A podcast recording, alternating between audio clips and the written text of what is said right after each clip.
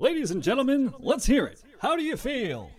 We're mad as hell, hell, and, and we're not gonna take it anymore. Ladies and gentlemen, the Network News Hour with Sybil the Soothsayer.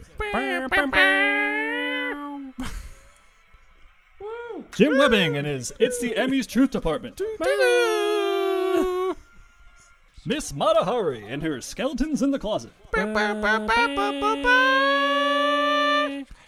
Plus tonight, another segment of Vox Populi. And starring the mad prophet of the airways, Howard Beale. yeah!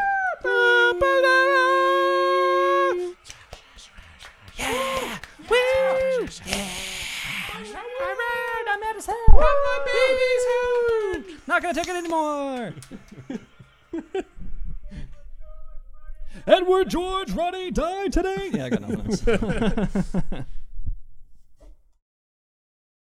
Spoiler alert. Uh, Howard Beale is publicly executed at the end. Welcome to Syndication, the only podcast that's mad as hell and won't take this anymore. Yeah. Ratings, bullshit, and liberation armies. This week we discussed the 1976 classic satire Network. I am your host, Tyler Young, with two dudes. Hey there, I'm Devin Ellis. You're one of the dudes, right? I'm one of them. Dude one. There's another one, Dude Me? two. dude two. Oh, I'm the Matt Prophet of the airwaves. Ooh. ah, That's a good one. thank you. Well, nice to meet you, Prophet of the Airwaves. Uh, is that all hyphenated? Uh, no, it's a, it's it's like um, it's like a title. I'm the Matt Prophet of the airwaves. The Matt, comma, Prophet of the Airways. No, just the Matt. Matt is now an adjective. Oh, you're oh instead of the Mad Prophet, you're the Matt Prophet of the Airways. Correct. Gotcha. That's gotcha. even better. Yeah. Is that the word? Better. I like it. thank you. Hey, what are we drinking this week? Nothing, except I am just drinking Trader Jose's. so- I have some delicious water to my left over here. Water, like what comes out of the toilet. What is that from? Idiocracy. right. you know, it's got what plants crave. Uh, electrolytes. Does anyone know what electrolytes are? Yeah, it's what the body craves. ah, that's me drinking. Uh, so this movie, Matt, why did you pick this movie? Uh, I think I said it last week. I was interested in. Um, we always pick based on directors, or usually, or that's what I do. I mean, me- I don't. I yeah, let me let me keep it to myself. I always have picked based on directors, and so I wanted to um, pick based on uh, screenwriter. And uh, Paddy Chayefsky is super famous, uh, and I think this is one of the things he was most known for, and he won an Oscar for it. So wait, you picked this based on the writer or the director? The writer. It was a happy coincidence that it was Sidney Lumet. Okay. Um, that's you remember I did like the whole spiel last time about how this pick was going to blow your minds. Yeah, because Sidney Lumet also um he did Serpico and Dog Day Afternoon, Yep. which we've done just recently too. Like not not only have we done on the show, but like within the past few weeks. Yeah. Uh, So- Those were your last two picks, I think. Were they both mine? They Yeah, were both yours. They were both yours. Weird. Yeah. I think I like Lumet for some reason. Hey, Something about him. He learned how to direct in this movie. I was super impressed. I've criticized him for just being like functional before, but I thought he did. It being Sidney Lumet was like something that I didn't think mattered. I was not excited about that fact, but like I thought he did a really good job in this movie. Yeah. Um, this one felt tighter and more purposeful. If that makes sense. More. Uh, you Well, know, he just did. the other ones. He just did. Intro, he finally learned how to do shot reverse shot to like show power dynamics and like shifting conversational, you know, tectonics. Mhm. Um, and then there were like a couple really artistic parts, like the whole speech that Mr. Jensen gives. Yeah. It's like was- my favorite part of the movie. That's Yeah, a pretty yeah. iconic scene, right? It's a pretty iconic scene, but I also just thought like the way he filmed it was great. And then his he like steps out of the light and he's just this like towering Yeah. god in the shadows with his face obscured. It was really ominous. yeah. You have meddled with the primal forces of nature, Mr. Beale, and I won't have it. Is that clear? Ha- do either of you guys watch Better Call Saul? Actually, I know you do. You mentioned this to me, yeah, and, and I, I do recall what you're referring to. Matt, do you know about this? Like in the very first episode of Better Call Saul, um, Bob Odenkirk as Jimmy McGill does that speech, or at least part of it. Oh, really? You have meddled with the primal forces of nature, Mr. Hamlin, and I won't have it. And you will atone. It's Ned Beatty from Network. For Christ's sakes, guys. like everyone's like, uh, and it like becomes super awkward because he's like doing this crazy speech and yelling at a whole boardroom that have no idea what he's talking about. Which is cra- like I know that this movie it's on all the top film lists. It's around, right? Like I've always known that it existed, but like I don't know why more people aren't talking about this movie, especially in this day and age. it is almost prophetic. Yeah. this movie. You know? It's crazy how good it is and how like yeah, I mean how prescient it was. yeah. I think it, I, I I don't know. I never lived in the 19 whatevers when this was released, but like this feels seventies. this feels like it it is Yeah, more appropriate.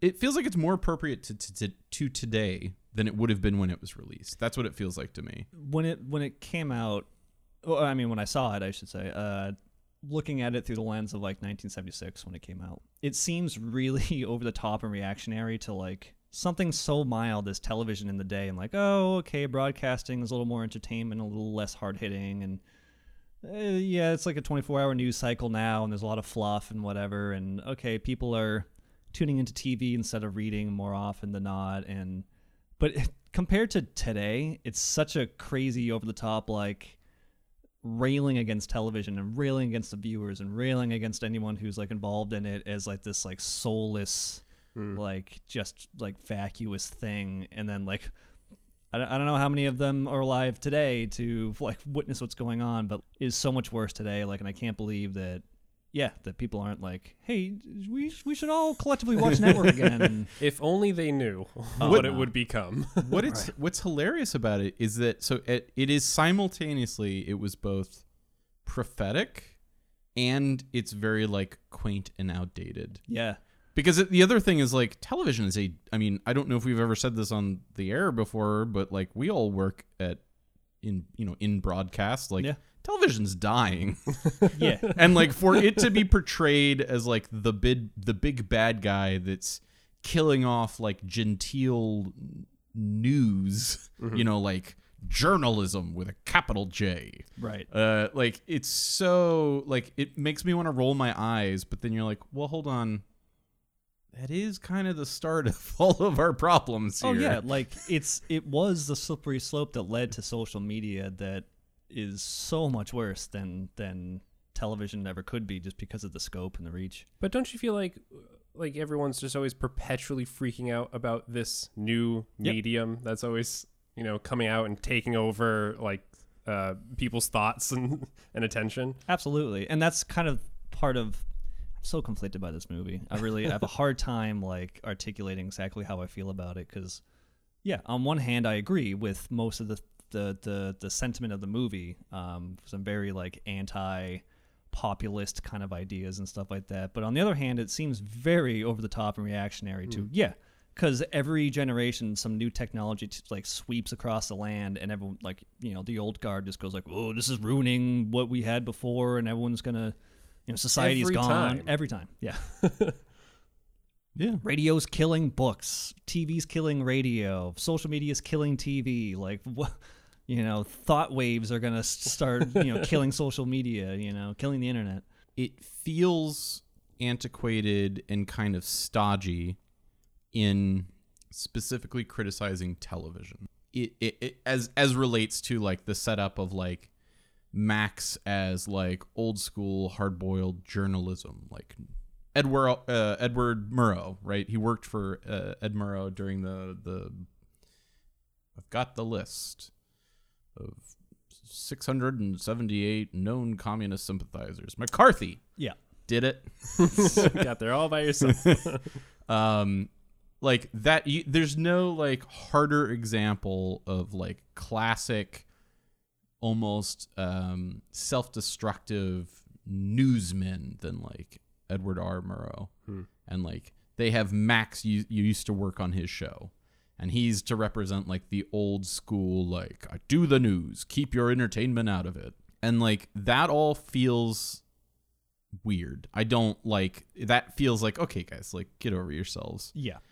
But when it starts criticizing the shortening attention span, the desire to like specifically I thought the fact that they were using a madman to harness the rage of Americans who um, she said it at the beginning. She said like, you know, there's all these scandals, there's wars going on all over the world. People are just angry. They feel their world slipping away.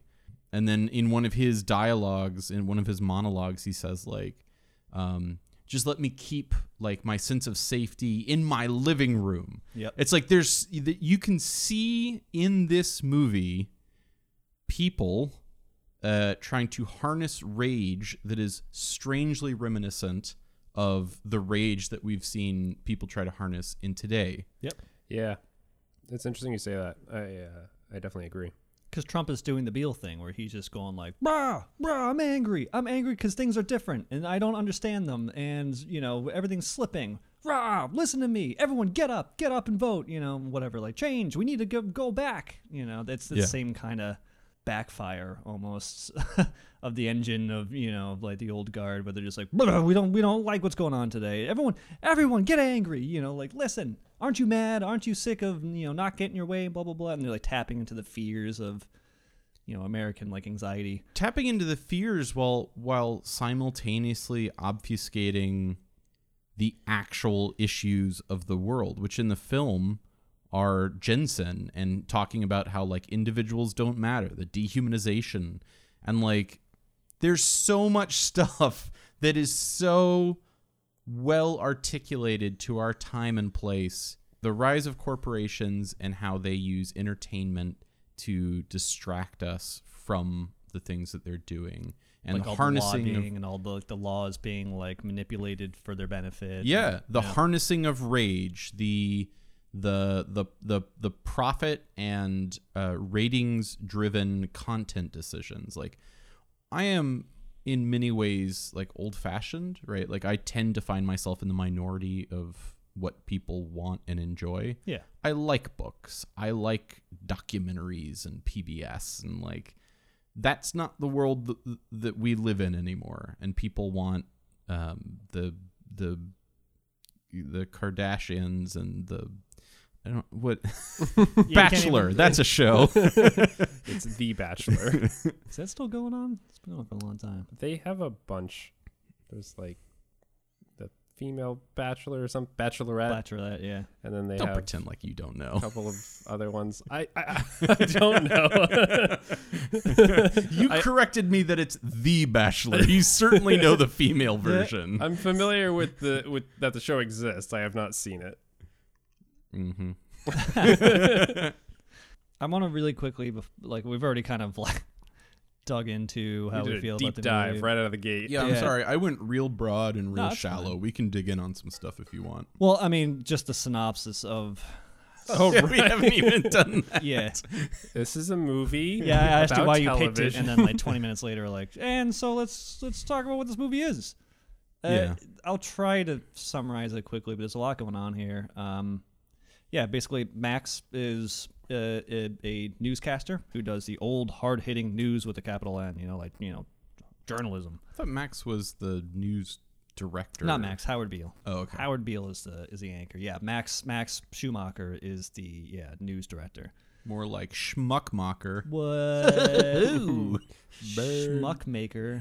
Um, so Howard is getting fired because of low ratings. He's it finds out in the beginning of the movie, uh, and so his like last broadcast he, or second last broadcast, like one of his last ones, he announces on the air, "I'm gonna kill myself live on TV." I love how no one was listening except for like that one person in the studio, because everyone's just like minding their own business as he's talking about, it, and then just like, Yeah. "Did you guys hear that? Like, he said he was gonna kill himself." Yeah, and everyone's Uh, like, "What?" I'm like, what are you talking about? And like, yeah, he just said right now that he's gonna shoot himself live on the air, and everyone's like, what the fuck? Get, get him in here, know?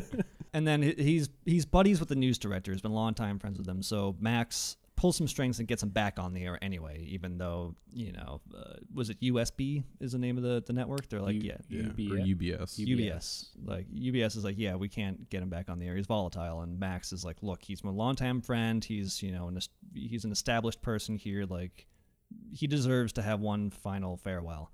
And so he goes on there, and instead of just being, you know.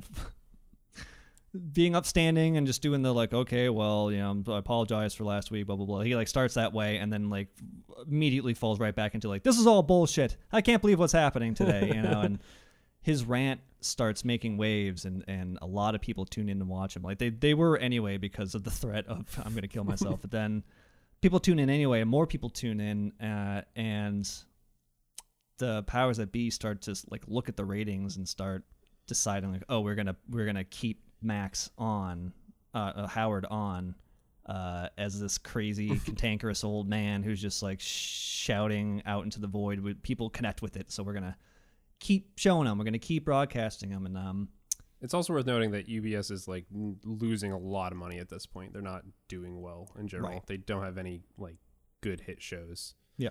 Um, so they kind of jump on this ship as a way to as to be be the one.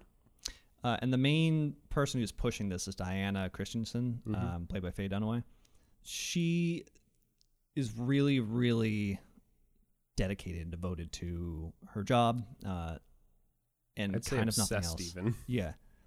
So she pushes to get Howard back on the air, and eventually ends up taking over the whole show. Like it, the show gets moved as a news program to a entertainment program, where she's now able to like completely take over control, and it turns into this weird like variety show of like mystics and occultists and and him as yeah the mad prophet of the airwaves. And at this point, he's he, he basically like he has this like weird vision like this like visitation from a higher being you know that this this this power above. He doesn't like really believe in god per se but he was spoken to. He's like a vessel now. And he's basically lost his mind and he's just on the air just speaking tongues almost you know where he's just like all right everybody get up he's like sweating and his eyes are bulging and he's waving his arms around every single time and then he passes out at the end of like every Just broadcast faints. I love It's that they always do like a close up on his like crumpled body. Yeah. the, the first time that happened, it's so happened- good The first time that happened, I was like, "Oh, what, what happened to him?" And then they, the camera just like zooms in. I'm like, "No one's doing anything about this." Okay, it's just part of the show, I guess. it really highlights like the, the gratuitous nature of what they're Yeah. doing, you know,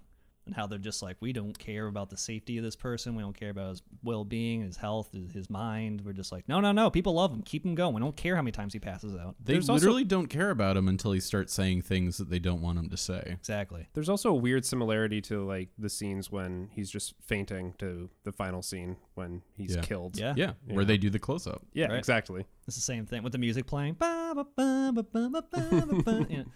Um, which I think is the only music you ever hear in the entire movie. There's no score. It's just whatever's being broadcast. You hear music from that, and that's it. Um, It's all diegetic. sure. I don't know that word. Uh, it's in film. It's when I hope this is right, so that I don't look foolish. I think in film, it's when um, the music that you hear comes from in-world sources. Mm, So there's never music that you, the viewer, can hear that the characters can't hear. I like what would you say that was? Diegetic. So he becomes a hit. Like the whole show becomes a hit. Howard Beale's show is number one until yeah until he starts rallying the, the the population and rallying everybody who's watching to stop watching TV, to stop listening to commercials, to stop this deal that's happening between CCA, which is a company that that owns U, uh, UBS, um, and they're they're basically they're made a deal with the Saudis, like this this big Saudi organization, and he's like spouting off like what the Saudis own also. Uh, that's like basically like they own the American government, and he's just like, get mad, people, get mad.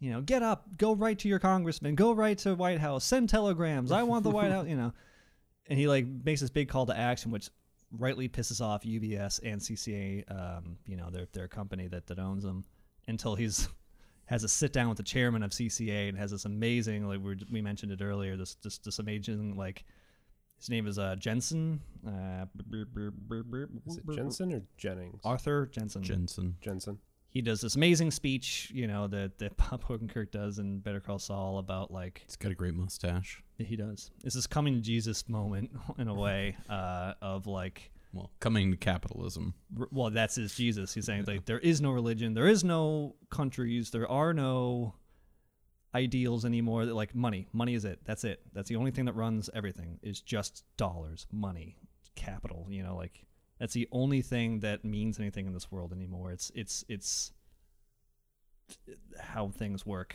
Uh, so you better listen to what. And basically, it's a parallel between like his first visitation, where you only see Howard's side of it, where he's just talking to this invisible being. And now Jensen is that person. He's saying almost the exact same things that Howard heard, but a weird, warped version of it. And so Howard listens to him. He's like, "Oh, this is another, like I'm getting another like um, divine like intervention here." So then he goes back on the on the air, is now preaching this new gospel of capitalism and dehumanization and like, hey, everybody, just stop trying. Like, just watch TV. And It's a enjoy it." real bummer. it's a real bummer. People stop watching him, and so his ratings like take a nosedive. But Jensen was like, "Nope, I like what he's saying. I want to keep him on the air. I don't care what happens." And so UBS is stuck in this position of like this dying show that's like now an albatross for them, and Jensen who's pushing to keep him on the air. And so they decide, "Oh, you know what'd be great."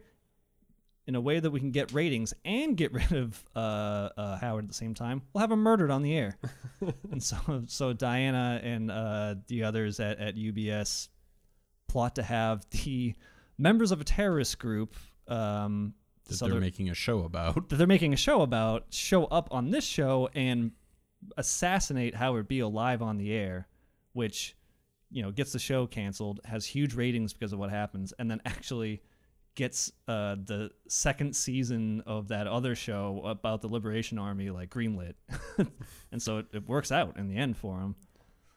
Yeah. well, it works out for who? It works So- out for UBS for UBS, Yeah. I guess. Did you guys think, uh, just because listening to you summarize it, so do you, did you think the first visitation was real? I assumed the man just had a psychotic break. Yeah, that's Yeah. my that's my assumption. okay. But the things that he was saying weren't wrong. You know, like he like he seemed weirdly lucid for someone who's like ranting and raving and sweating. Like he's talking about things that are true.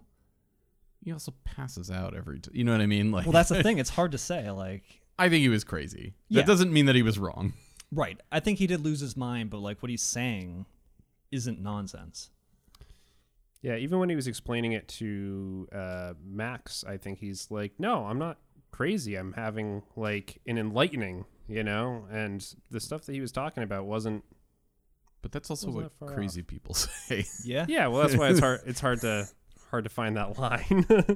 I think he was crazy, but I think his craziness was was based in a reasonable message. well, I think there's I think there's an inherent dramatic I, I don't know that it's irony, but but humor in the fact that the person in the world making the most sense is somebody that we're shown is insane, had a psychotic break. Mm-hmm. Yeah, that's that's the satire of this Yeah. movie. You know, like the whole thing's a weird satire. In fact, the whole thing was supposed to be just a straight comedy until Really? Chayefsky, yeah, until he started like writing it and researching it and getting like angrier about it and more biting and darker as he's writing it along, and it just turned in from a straight just comedy to a dark satire about television and the state of things in, in the seventies. Apparently, he really struggled with the screenplay. Did I he? was I was watching a movie or a of a, a video. I, I don't remember who made it, so apologies to whoever did this. But apparently, they have like his notes at the New York Public Library, and like he went through. So originally, Max was supposed to be Diana's character, sort of.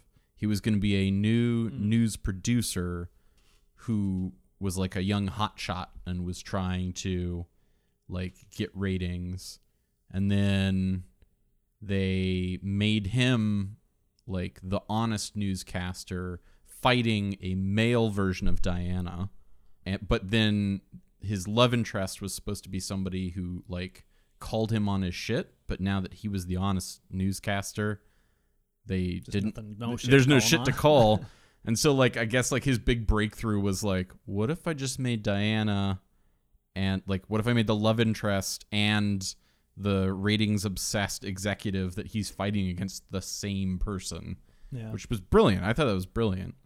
it worked out except so th- th- this like plays into like how complicated my feelings are in the movie where it's like like I, I love the the biting satirical nature of the movie uh, of the story but i like hated the sheer amount of like super overwrought uh, monologues that everybody had where like every character at some point starts screaming about something you know some idea that they have or just like starts grandstanding and getting on the soapbox like every one of them i would rather just like kind of see the falling out between max and diana instead of just like hearing max just wax poetic about it about just like how lost diana is and how like i guess i'll just have to take his word for it. I don't really see her not you know treating him the right way. You just like see them kind of get together and then time passes and he's like this is terrible. This is all bullshit. You don't even like I'm a real person, Diana. You can't just change the channel. You know, you gotta. You know, I'm I'm over here bleeding, and you don't care. You know, you're just waiting for the next.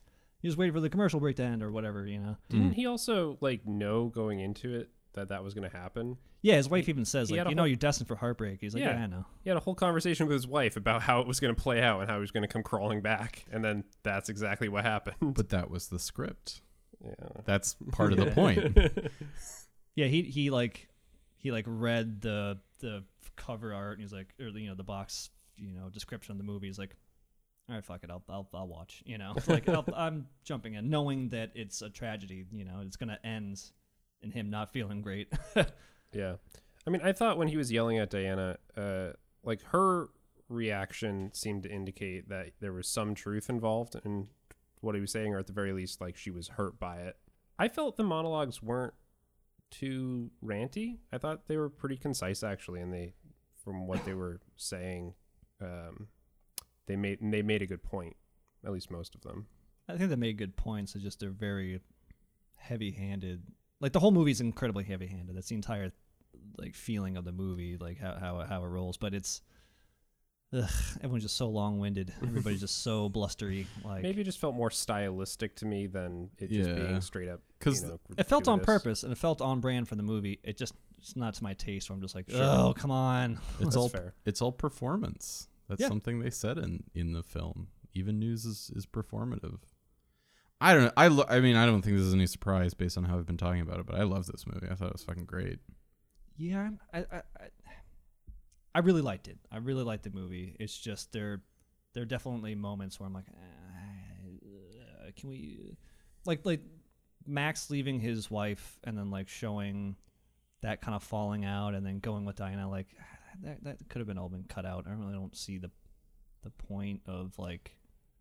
This is my opinion, and you can feel free to disagree with it. But I I, I don't see this film as in any way realistic. No. it is hyper real. You know what I mean? Every everything is allegorical. Like Max is not a character. Max is an allegorical stand-in for you know old style journalism, and Diana isn't a character because who could fucking exist like that woman?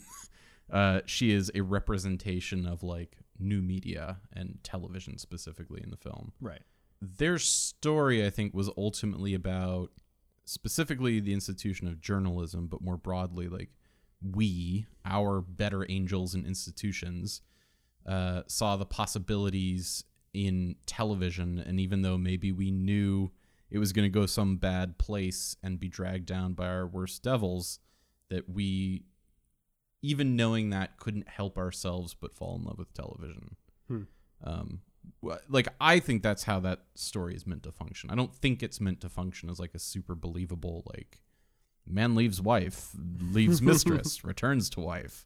I mean, they make fun of it, right? Like they make fun of how absurd the behavior is. His wife is like, "What is like what are you doing?" like but TV didn't go away. We didn't go back to hard hitting journalism. It just kept getting more bite sized and more Yeah.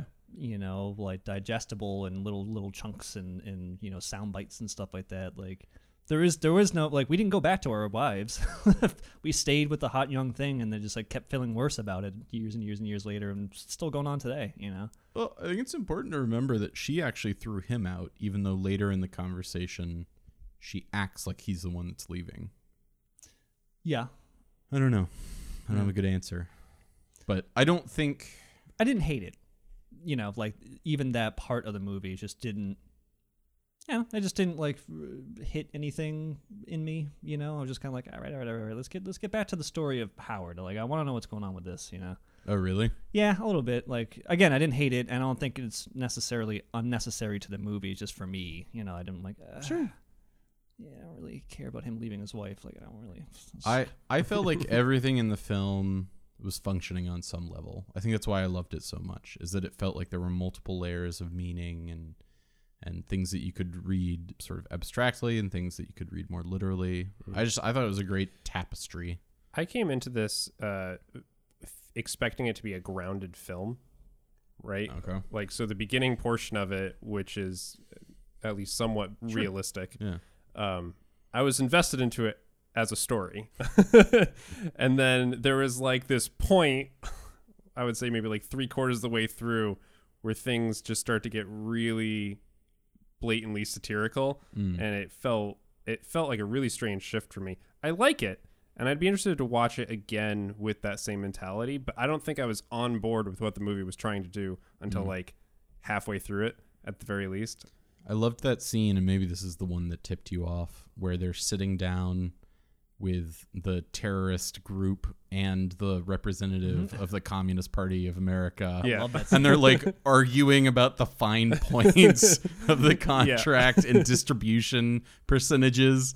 And then like the dude fires a gun to like make a point, and then he's like, "If let's go to point twenty two A now." Basically, because yeah, because everybody's just shouting over each other. It's like basically going like "shut up" by shooting a gun off in the air. And my favorite thing is that that one like executive Yeah. like falls over and he's got like plaster on his head. He's like, "Jesus Christ! Oh my God! No one's gonna believe me when I tell them the story." And- yeah, and then he, yeah, he's like licks his fingers and goes next page, Article twenty five. You know, whatever. Any whatsits? So w- when when Howard first says like, "Oh, I'm gonna kill myself next week" on the broadcast, I thought this movie uh, was based off of the real world story of uh, Christine Chubbuck. Have you guys heard about this? Yeah, that's what I was saying last week. That it, maybe it was based on a real thing, but I didn't know. Um, so it was kind of contentious. Like for the longest time, everybody just assumed it was because that happened just two years before this movie came out. Really? Yeah. Um, so uh, she was a broadcaster in Florida, a 29 year old woman who, yeah, killed herself live on the air. And the thing, and what she said too was kind of reminiscent of the movie, where she said like, in keeping with the tradition of this network's um, love of bringing you blood and guts, uh, here comes something new or whatever, and then she like kills herself, um, which is very network. You know, it, it felt reminiscent of network. Um, but then uh, Lumet uh, in an interview was like, "Oh no, he Chayefsky was writing this like months before that even happened. It's just a weird coincidence that that happened as he was writing the story because it was based off a short story that he had already made about a guy who was losing his mind on the air and talking about killing himself and If that is a coincidence, that is definitely a weird one. yeah Is it though? The movie is so forward looking. I normally don't like to ascribe too much to like you know, the artistic mind, but like I think he tapped into some vibration in the world that Yeah. maybe manifested in in her suicide. Like maybe he just sensed What's happened to you? maybe he's Talking about world vibrations. No, I mean I'm like I'm being a little tongue in cheek, but like somewhat like the zeitgeist of the time yeah, like maybe he just sort of noticed the sort of tidal forces in our society that were moving in a direction that manifested in her suicide. like hmm. the 60s and the 70s were tur- like turbulent angry Sure. time and we're going through it again like it, it like subsided for decades and now it's back you know it's been back for a good like five ten years now i don't know if it's i wouldn't say it's it's different i don't know if it's worse or any better or you know less hostile whatever but it's it's back we're in a new era of you know turbulence I did think it was interesting that in the 60s and 70s they were courting the alt left, yeah and now people are court- courting the alt right. Yeah. um, and and it sort of like brings it home to you that it's like, oh god, it's the exact same thing. Like, doesn't really matter which end of the political spectrum you're on. Like when when you start making crazy people, when you start using them for your own gain, like you will lose control of them, and it Yeah. will be bad. Mm, yeah. It doesn't work out very well when that happens usually. That quote, the I'm as mad as hell, I'm not going to take this anymore. Again, like so this movie is a perfect pick, you know, for this show where I'm like, "Oh man, like when he started doing it, I'm like, "Holy shit, that's what this is from." Like I've heard this a bunch of times, uh, including uh, I not that long ago I, I showed Devin for the first time uh, UHF from Weird Al. Yeah. Uh, Michael Richards does that. They, they have a scene where you know the the UHF station's going under. Everything's like it's the all is lost moment in the movie, and uh, Weird Al like has a kids show on the on the network, and he like walks out in the middle of a broadcast, and like Michael Richards is the janitor there, and he like hands him you know his uniform is like, yeah, you want to be on TV? Go on ahead, have a crack at it, have fun, and then he goes to a bar and sits down and starts drinking. And then realizes, or like all around him, that people are like gathering around and watching the TV, and he's like, what is this? And he looks up and he sees Michael Richards just standing there with like a mop and bucket on the television set, like on the stage doing anything, like just whatever, like is coming to his mind. He's just blathering about like weird dreams and shit that he had or whatever. And then he starts talking about like does this weird like uh impassioned speech about mopping, but it's like supposed to be an allegory for life. Because life is like a mop.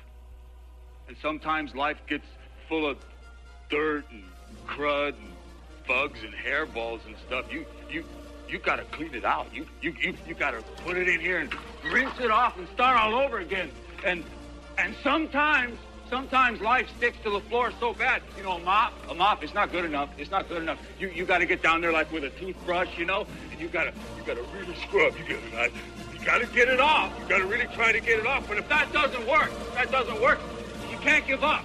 You gotta you gotta stand right up. You you gotta run to a window and say, Hey! These floors are dirty as hell, and I'm not gonna take it anymore!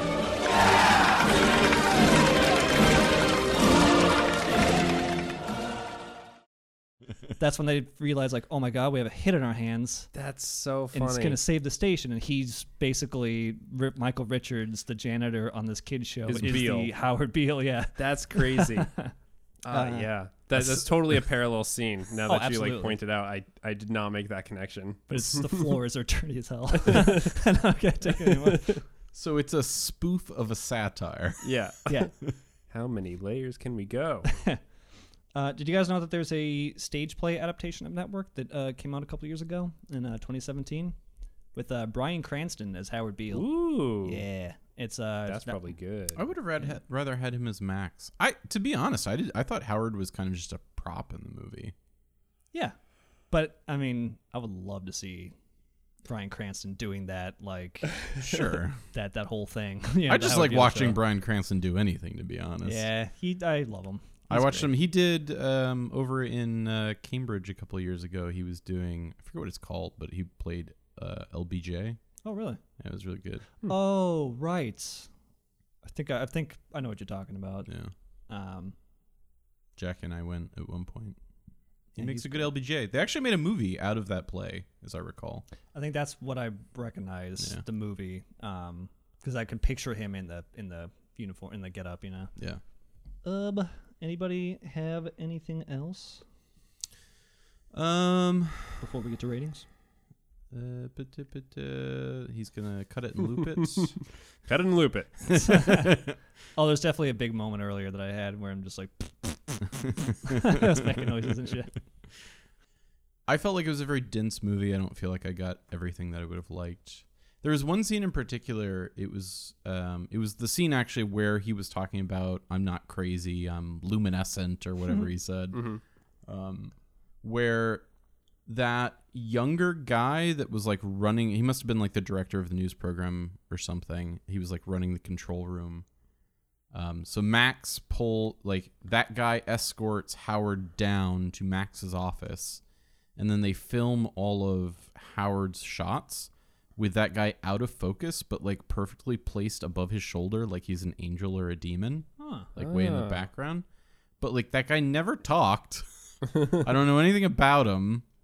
I don't know. It seemed too coincidental. Like, why are you? F- first off, why is a character who's not speaking in this scene?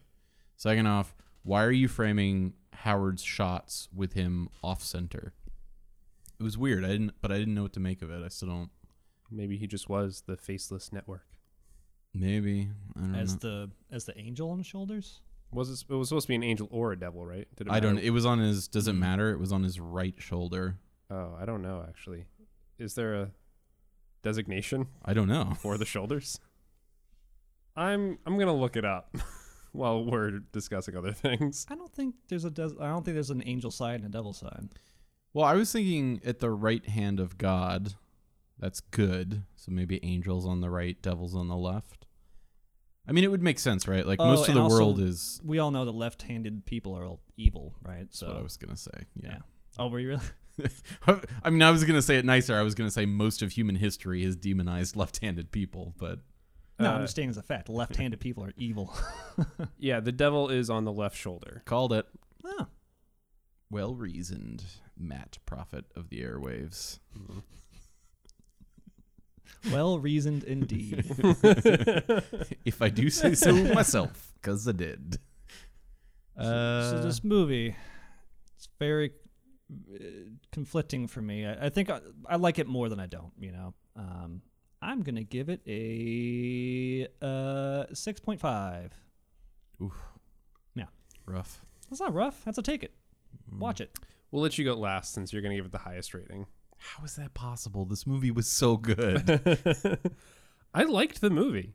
I had a good time watching it. I thought there was a lot to it, and I would like to see it again, um, especially uh, going into it knowing more about the film and knowing kind of the direction that they were trying to take it in. Are you saying for the first time ever that a blind watch may have not been the the best way to watch a movie? Uh, n- no, I'm not saying that. I still think uh, I still think it was more entertaining the first time than it would be the second time. But I'm interested in a lot of the little details and picking up a lot of the symbolism and satirical points that they were trying to make that maybe weren't as obvious without knowing what it was about. Um, I would give it a seven. uh, nine. You guys are crazy. Fine. Nine. Same as I gave Citizen Kane. I'm not crazy, man. I'm enlightened. This movie was great. It was great. Sidney Lumet learned how to direct. The uh, the the the writing was like you hated the monologues, but I loved them. They I didn't were hate so them. well written. I thought there were too many for everybody. Everyone had one. oh, so good. The writing was so good. I wouldn't say even that the monologues themselves were bad. I thought they were just too many of them. They ended up uh, taking away value from all of them as a whole by having so many of them. Where I'm like, oh, here comes another grandstand. Here we go. You know, Oh, I I thought it was very appropriate in this day and age.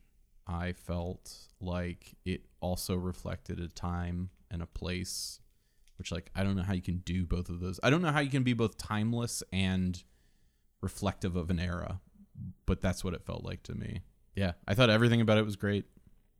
I loved the more stylized direction. I really like because I've Yeah. I've slagged off on Lumet a bit on some of those other movies, but like he really like I thought this was excellent. I loved mm. what he did, and I thought it was funny. I was laughing.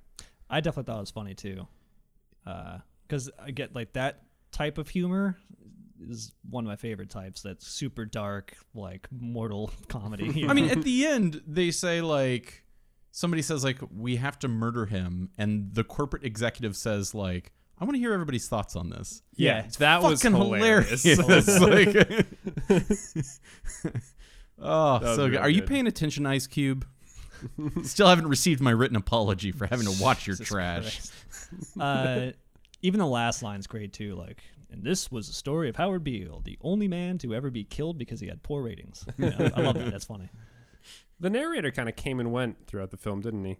He like showed up and then he would be gone for like really well, he long bookended the movie, right? Like, he, it started with his Yeah, I narration. guess so. Yeah.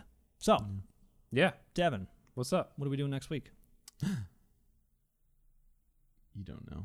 Uh, you got How did you nothing. not know this was coming? I forgot to pick a movie. I mean, I didn't forget to pick a movie. I have it with the power of editing. that Tyler's gonna now leave this in. oh yeah, just make it awkward. Oh yeah. we should talk about things so that we can have a justification for keeping this. Oh, I um purposely didn't remind Devin to pick a movie because I was hoping this would happen. nice. oh man. That was, So- a, that was a thing I was waiting for, so I turned to him like, "So, got a movie this week?" It, this is a small detail, but I I loved it that uh, Diana climaxes like super quickly. Like Oh, her yeah. attentions. Don't talk. We did not look talk at movies. About that. Look up movies. you can't join in the fun over here. that was. I have something to say. I love how short her attention span is. That she can't even have sex for more than like ten You seconds. know, I didn't even put that put those two together, but that makes total sense. I was Yeah. just watching it because I've seen plenty of movies where people are having sex and it's just like time for sex. Oh, oh, oh, that was amazing. time for cigarettes. You know, like I thought it was just one of those, but no, that makes perfect sense. Yeah. yeah. Like she does everything in bite-sized, you know, packaged moments. Yeah, yeah, you yeah. know? yeah. Um. Yeah, I thought that was good. That's good. That works. I bet if Devin were able to talk right now, I'd say, Yeah, guys, that's a really good point. Um, I give this movie a seven point three three three three three three I gave, it a, I gave it a hard number. Hard. Was that hard for you? How hard was No. that number? Uh, I'm just doing Kermit the Frog now. that's kind of how I think of Devin. Bearded Hi-yo, I'm Kermit. Devin Ellis. ah! I have noodle arms. What is? What, what are you doing? That's you as Kermit the Frog. Just you. I'm a hipster. Doesn't that doesn't make sense? Everybody knows that t- t- palm oil is the best beard oil. Palm oil. I'm know. I'm Devin Ellis, and I'm going to kill myself on the evening news. Ooh. Pulling his weird like green frog collar. Yeah. that he's got on his neck. Oh my God, Devin. How is it possible that you're still looking? I haven't If picked one anything, yet. Godfather, something you've heard of and never seen. Just anything. Shut up, guys. We can pause. The problem is that he never has heard of anything. That's true. He doesn't know what he doesn't know. I have to look up lists. I actually don't know. This is the first time I've had. I was sitting on Citizen Kane in my back pocket literally since we started this podcast, hoping that one of you would pick it. Um, and then I knew for a while that I also wanted to do um, network, probably like a month or two.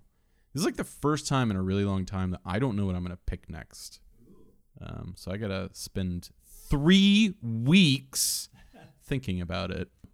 All right, I know what I want to do. Don't know what I'm gonna do next time. Though. And we managed to keep keep us on the air the whole time. Way to go, Right. buddy. You Quote guys, unquote on the air. you guys ready for this? I was ready approximately five minutes ago. Uh, the good, the bad, and the ugly. Ooh, It's a a good one. western. It's a good Yeah. one. I have never seen it. Hey, Really? got another one with me. I haven't seen any of the Clint Eastwood nameless. Um, The man with no name. yeah, the man with no name stories. I've never seen any of those spaghetti westerns. Really, Me neither. I'm excited. I'm excited specifically because my dad was super into them, Yeah. and I never got around to watching them at all. So yeah,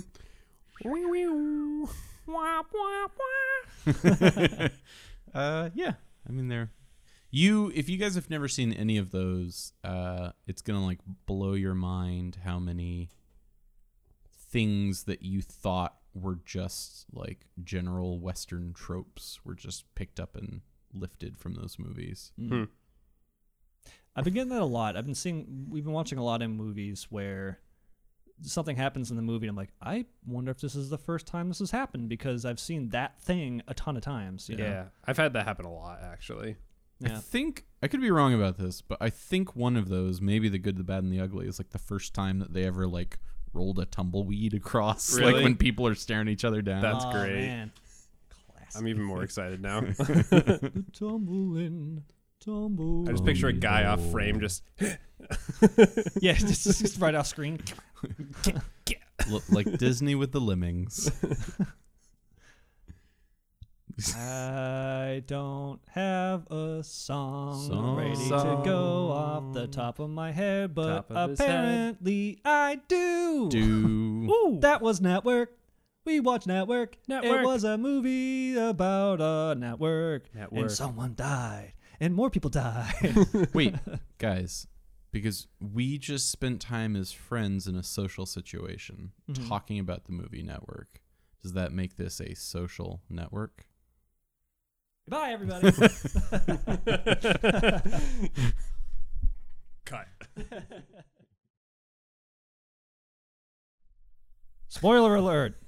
Howard Beale is publicly executed at the end. Actually, wait, let me, let me take two. Even spoilerier. Uh, ba-da-ba-da. He's gonna cut it and loop it. Uh,